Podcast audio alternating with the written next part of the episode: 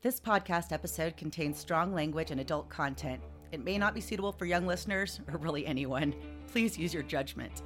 I'm Kam Nichols, and I'm the counselor. I'm Iggy Samaniego, and I'm the former criminal turned comedian. And we'd like to welcome you to our podcast. On today's episode, Iggy and I share stories about burglary, some from real life and some from his criminal life. And I also learned a few interesting uh, historical law tidbits. So we hope you enjoy it as much as we did recording it. The following is a true crime story. Names have been changed to protect those involved. My fantasy world slapped me in the face with its wet hands. That's how Scott, on wearenotavictim.org, describes the moment he realized the safe, idyllic life his family lived was not impermeable. Rewind to a few days earlier. Scott was at home one afternoon when he heard an insistent knocking at his door. It lasted about five minutes and Scott didn't answer. He then saw a man walk down their alley, examining the garage and gate. Scott followed, and when the man saw him, he left the alley. Though it left him unsettled, Scott took no further action at that time. A few days later, Scott and his wife left the house in the evening to run a one hour errand. When they returned, they found the glass on the front door broken. When they explored the house, their belongings were everywhere and another door had apparently been kicked in. That's when Scott knew they had been the victims of burglary. Welcome to The Counselor and the Con, a true crime comedy podcast that goes off the record to bring together a former criminal turned comedian and a current lawyer turned crime enthusiast to dip into stories from the world of crime and punishment. Oh, and it turns out we're friends. Wait, wait, we're homies. Wait, there's a difference? There's a big difference. What's the difference? Look, like uh, uh, if you need to be bailed out, a friend's not gonna go, but a homie will be right there with a bail money exact change. Hopefully, I don't ever need that service, but it's good to know I have a homie if I do. I'm counselor at law Kam Nichols. And I'm former criminal turned comedian Iggy Samaniego. I'm still a practicing lawyer, but Iggy is not still a practicing criminal. Nonetheless, uh, he has some valuable stories to share with us, and hopefully, I'll have some interesting tidbits to throw in as well. On our show, I'm going to give Iggy a topic having to do with various criminal exploits, and he's going to share stories from his own past and those of others he knows. So today, we're going to be discussing burglary, like the one that Scott and his family experienced. Iggy, do you have any uh, burglary experience? That depends uh, how much time we got. As long as these people will listen to us. How long, how long is this podcast? Yeah, I got a few stories because look, I, I was a criminal, but burglary was kind of my strong suit. If, It was your because I- area of expertise. There you go. Yeah. So yeah, I have a I have a few. Um, uh, one I would uh, like to open up with is um because I, I- I- when we first came up with the idea for this podcast and uh, we go let's mesh true crime and comedy and let's see what happens. Someone told me they go how how are you gonna make burglary or crime funny? It's not that it's funny the act of it, but there's funny shit in there. Look, I had this friend that hit me up one time and um, uh, he says, "Hey man, you want to go help me with this job, break into his house. And I go, sure. He gave me some of the details. But when he got to this point, this is the kicker. He goes, we're going to steal a gun from a blind guy. Wow. That's what I said. Like, what, how, what, all right. And uh, th- this guy was, uh, let me just preface by saying this dude was, if you know white dudes that grew up in the hood, with Mexicans, they're the craziest ones, man. They, they, I, I guess they feel like they gotta overcompensate. I don't know. Ladies, this is a great dating tip. he was not a bad looking dude. So yeah, you're right. But uh Jace, oh you know what? I shouldn't have said his name. Casper. We'll go with Casper. Casper hits me up and he tells me this and this dude was crazy. So when he told me this, I thought he was fucking with me. I go, all right, that's funny, but no, really, what's the job? He goes, that's it. He explained to me that it was like some sort of antique gun. I don't know. Just this gun had special meaning to someone and we needed to steal from this guy. And so we, we go to the to the the house that we're gonna break into, and uh, my my homie Casper is smash and grab type of crazy dude. And I go, hey man, hold on, this is not how I operate. Like, let's just scope out the joint first, see what's going on. You wanted to case it just like the person in my story. Yeah, exactly. this is when when people hear about these stories, whatever. I hope that they get something from this as like a like an oh shit moment where they go, oh that's right, I didn't think of that. Because in my eyes, well, we're gonna notice a pattern in this dude's life and his behavior, whatever. So either he comes out and he has a C9 dog, and I've seen these type of blind people before where they, they count steps so they could walk on their own and around the neighborhood and come back. This blind dude was one of them. So when he walks out with his Seeing Eye dog, you see him counting steps, goes a few blocks, turns right, another right, and we timed him. When he came back, it was about 30 minutes. So I tell Casper, let's come back tomorrow. same time. If this dude goes on a walk like that, then we're we'd have to do a smash and grab. Right, you can just steal from a dog. well, the dog can testify in court, so yeah.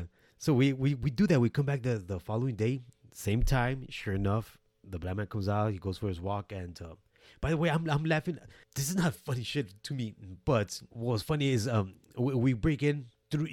This is the oh shit moment for people because when you go jogging, when you go walking walking around your block, do you lock your front door? Probably well, now. I do.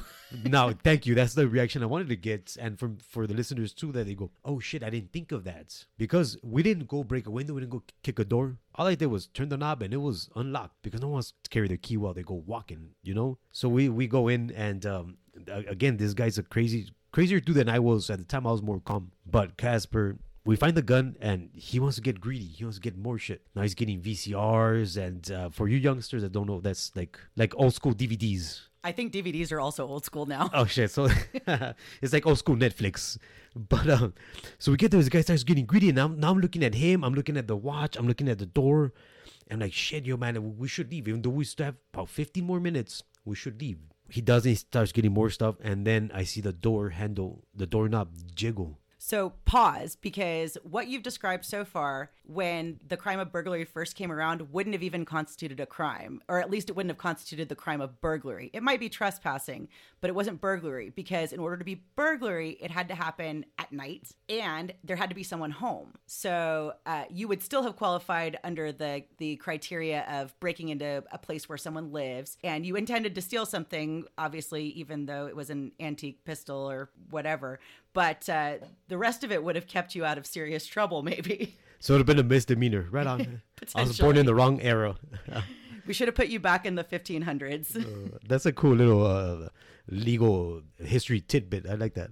And so now the, I see the door jiggle, and I motion to Casper like, "Yo, this cat's coming! Stop!" Because he's blind. If we just stop, he won't see us. Shit, we panicked too, but just froze up against the wall. And when when the man walks in, I don't know if he knew we were there because of the significance of the gun and who wanted it, who hired us to get that gun. But I know I know he knew we were there because he walks into his own house and he stops for a split second. And he's blind, so he just stops and he's just looking facing forward. But he stops and they go, shit, he knows we're here. Maybe he smelled us. I don't know, but I, Ew, I know he knew we were there. And he walks directly in front of us, and his um, Seeing Eye dog's like the nicest dog. I feel so bad. He's like licking us, like, "Hey, man, move!" Like again, you're stealing from the dog. Oh shit! Yes, yes, that's right. And he, the, then the man walks by, and I could see into his what I found out later was his bedroom because he lays down on the bed, just face up, doesn't say nothing. Almost like he's waiting for something, you know? We already had the gun. So when he does that, he lays down. We just tippy toe out the front door, get in the car, and we take off. See, to me, that's the part that makes burglary so terrifying because I can imagine being there in my bedroom, laying there, well, let's face it, probably naked, when someone comes into my home. And then what do you do? Maybe you freeze, maybe you freak. I, I don't know. yeah, but the blind guy wasn't as good looking as you. But which, if you think about it, is creepy because I mean, even if even though I pretty sure he knew we are there. Let's say he didn't. Now there's two guys, and, and I'm calm. I'm, I was not the smash and grab, but Jace, if I would not have been there with Jace, Jace probably would have choked this dude out or, or attacked him in some sort of way. That's creepy. So what did you do? We left.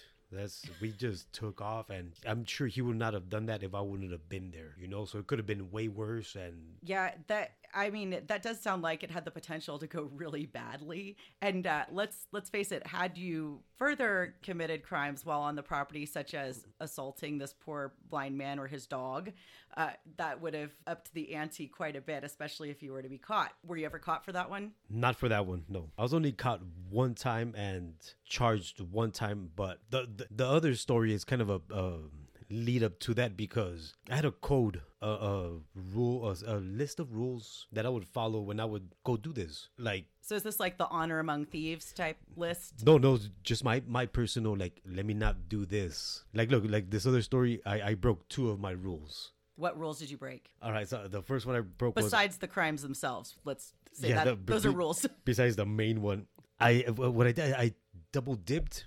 I broke in once and then went back again the same night. I, I double dip. That's rule number one. Don't do that. Um, and for this this story, I didn't get caught for that one either. But I did double dip. And when um, it was my homie Devil that hit me up with this job. He goes, "Hey man, I got this drug dealer that I buy from. I know they got a quarter pound in that house, and I know they're not there for about three days. What I should have done was scoped it out first, but I didn't. I just took his word on it. So wait, a quarter pound of what? Of uh grass. I'll call it grass. I think everyone listening will know what you mean. People in their sixties like, I get it. Youngster like, what is that, man? What? Yo, so we broke into a plug's house and we stole some fire. Anyway, this this is the the fucked up part about this story because uh, with all my break-in stories, I feel bad. Uh, I feel embarrassed of what I did, and maybe this like tell my stories now is like a way to atone for them. I don't know, but this one's especially bad because it was around Christmas time. Oh man, first the dog and now Christmas. I know I was a piece of shit. I know what emphasis on the was. And uh, so my friend tells me, my homie Devil tells me there's a quarter pound in there. They're not gonna be there for three days, whatever. So I go in. I searched everywhere and I couldn't find nothing drug wise. I found other stuff. Like this is what I say. I, I felt like a piece of shit because I stole. I couldn't find the weed and I stole gifts, Christmas gifts, off under the Christmas tree. I literally took them, put them in a sack like a reverse Santa Claus.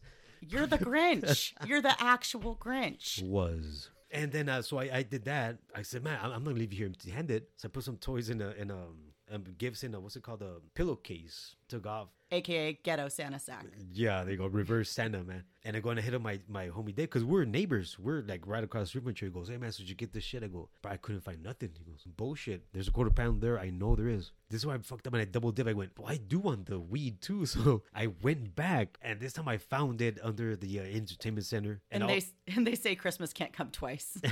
and I also found a, a, a like a giant ashtray full of roaches, like half smoked joints. I took that too. Anyways, that's not that's just at the point. But yeah, I, I took it and it was funny you, you said earlier about honor among thieves. Thieves. There was a quarter pound in there. When I went back and reported to Devil, it was less than a quarter pound. And he goes, "I know it's a quarter pound, but where's the rest of it?" I go, "No, this. I swear, this all I found was this two little baggies." But it karma came back and it bit me in the ass because so I stole the weed and I gave Devil his cut for his finder's fee. Wait, literally the devil's cut? The Devil's cut. Oh my gosh. That's so cliche. And actually, his name was uh, his nickname was Diablo, but I'll say Devil for the white folk out there. Um, Thanks. so I, I give Devil his cut and I take mine back home. This I don't, I don't say what age I was, but I was living with my parents. Anyways, had the weed there, went to sleep because it's already late at night.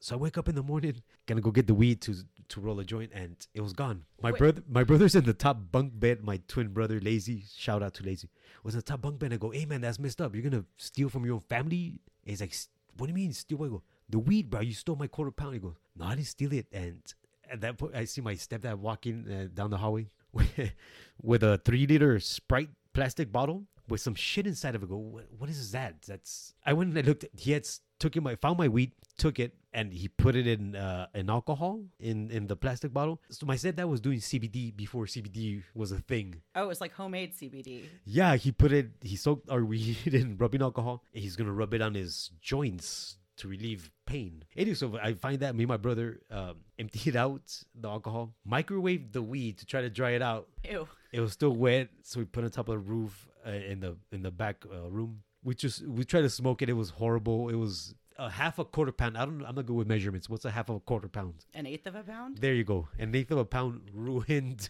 I feel like you kind of deserved that though. we yeah, I deserved a lot of things from, from that. Which uh, it's it's actually interesting that uh, you you weren't caught very often. You said other than one time, right? Yeah, I was, I was caught and charged only one time. Well, typically, like for every 100,000 burglaries, there's only about 55 arrests. Oh, so it's really not surprising that you weren't caught. It's a really hard crime to investigate and then to actually make an arrest on. Yeah, especially if I, I'm not saying I was a master burglar, but I was very uh, uh, observant and I was well on my way to becoming good at this because the one time I did get caught was again when I broke my two rules, and which were the same two rules that I broke in the previous one.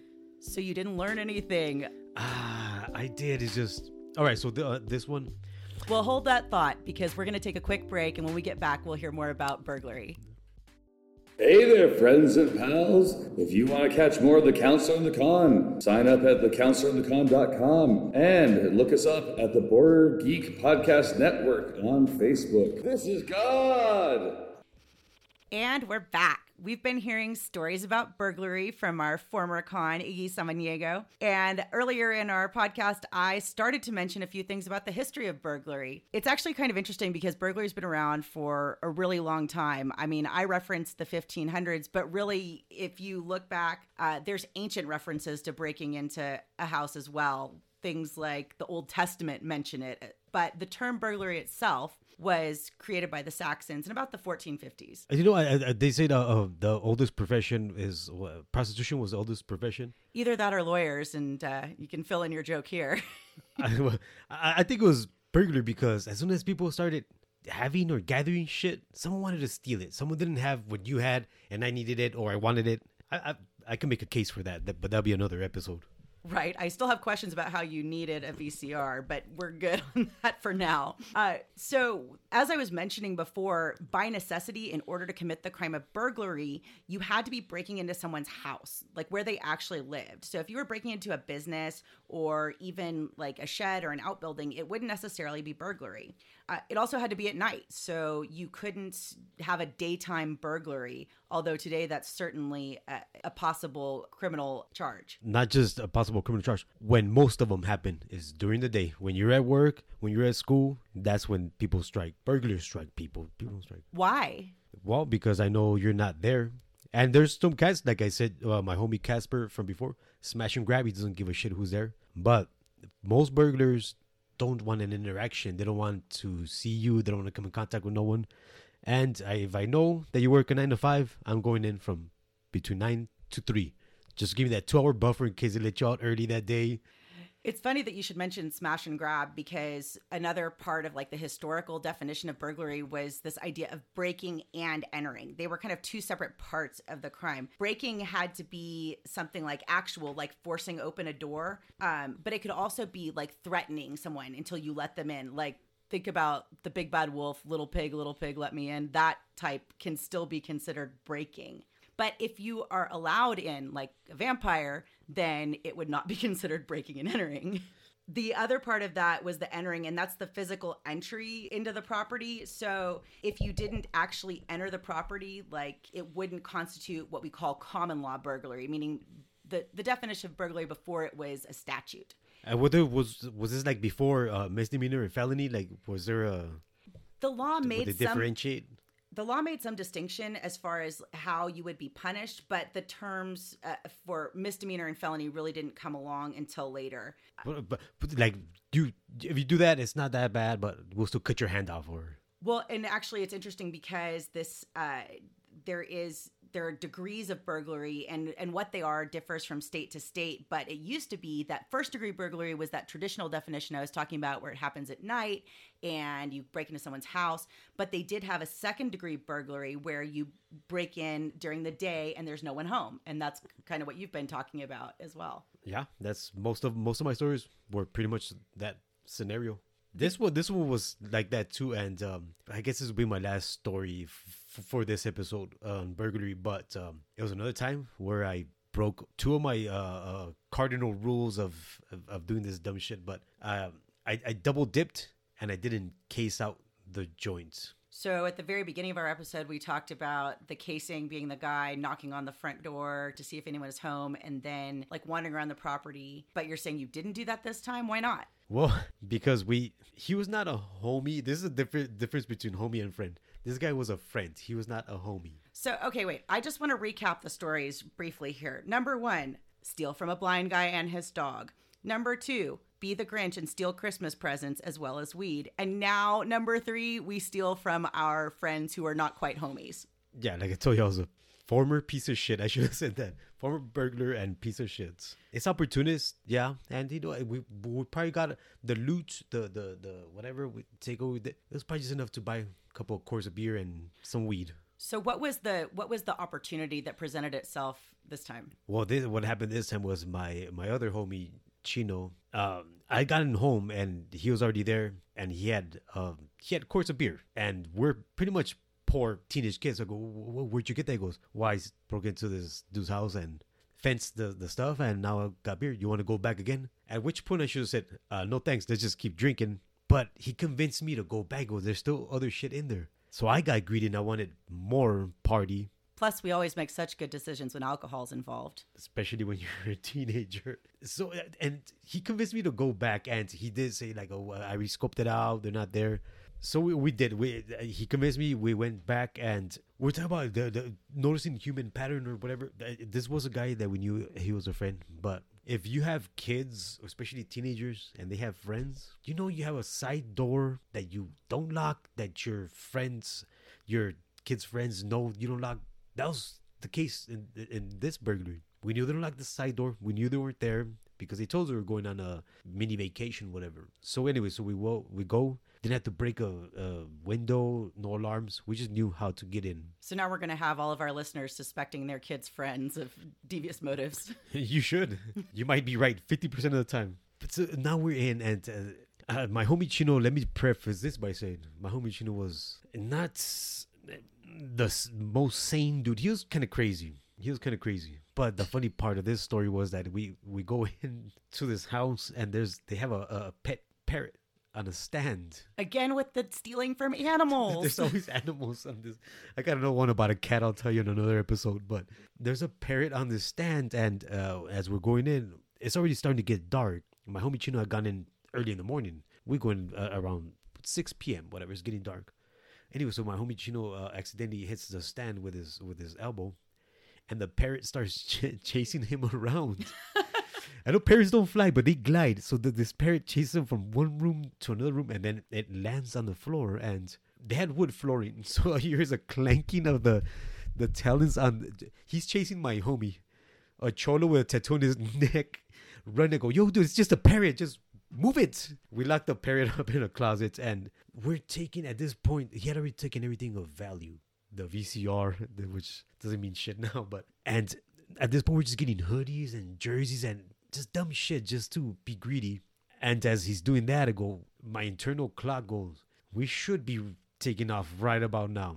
As I, as I'm thinking that this house, my friend's house, had a very huge front window.